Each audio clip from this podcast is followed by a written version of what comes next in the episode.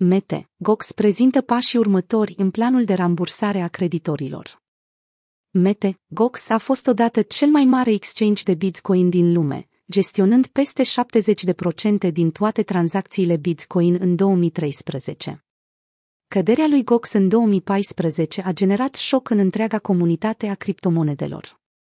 Acum, aproape un deceniu după infamul atac cibernetic, Exchange-ul de criptomonede desfințată a lansat o nouă declarație prin care anunță că fereastra de înregistrare pentru creditorii care să furnizeze informații de rambursare s-a închis oficial. Actualizarea din partea administratorului judiciar, Nobuaki Kobayashi, conturează următorii pași în procesul în desfășurare de a rambursa persoanele afectate de cel mai mare jaf de criptomonede din istorie. Potrivit declarației, procesul de rambursare de bază, rambursare intermediară și rambursări anticipate în sumă forfetară îi se va desfășura până la 31 octombrie 2023. Cu toate acestea, termenul final ar putea fi extins cu permisiunea Tribunalului Districtual din Tokyo.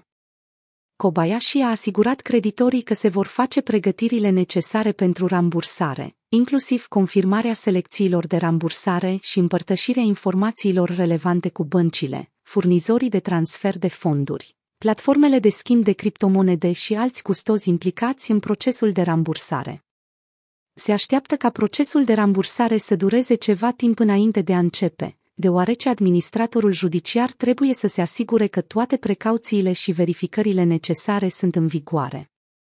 Închiderea Mete, Gox în 2014 a urmat unui atac cibernetic masiv, rezultând în pierderea a 850.000 de bitcoin, cel mai mare furt de criptomonede până în prezent, depășind chiar și catastrofa FTX din noiembrie 2022.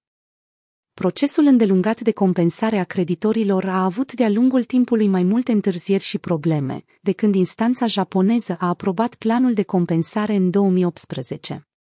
În martie 2020, Kobayashi a introdus un nou sistem pentru creditorii care să revendice fondurile rămase prin prezentarea dovezilor de creanță prin extrase bancare, înregistrări de tranzacții și documente de identificare.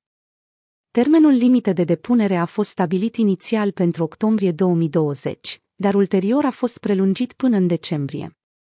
Cererile primite au totalizat aproape 16 miliarde de dolari, depășind fondurile de rambursare disponibile.